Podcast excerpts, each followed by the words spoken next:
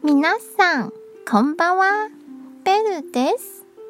台北捷運の旅、小山、新天線、南京、福岡です。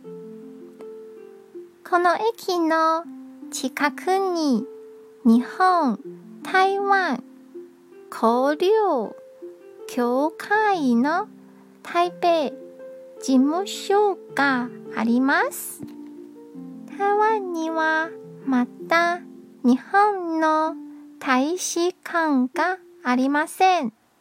なので、その代わりにこういう機関が存在しています。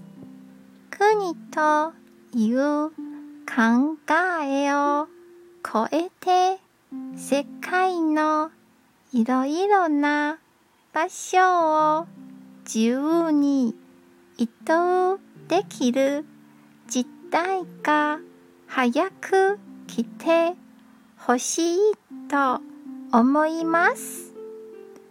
今日も一日お疲れ様でした。ゆっくりお休みくださいね。じゃあ、またね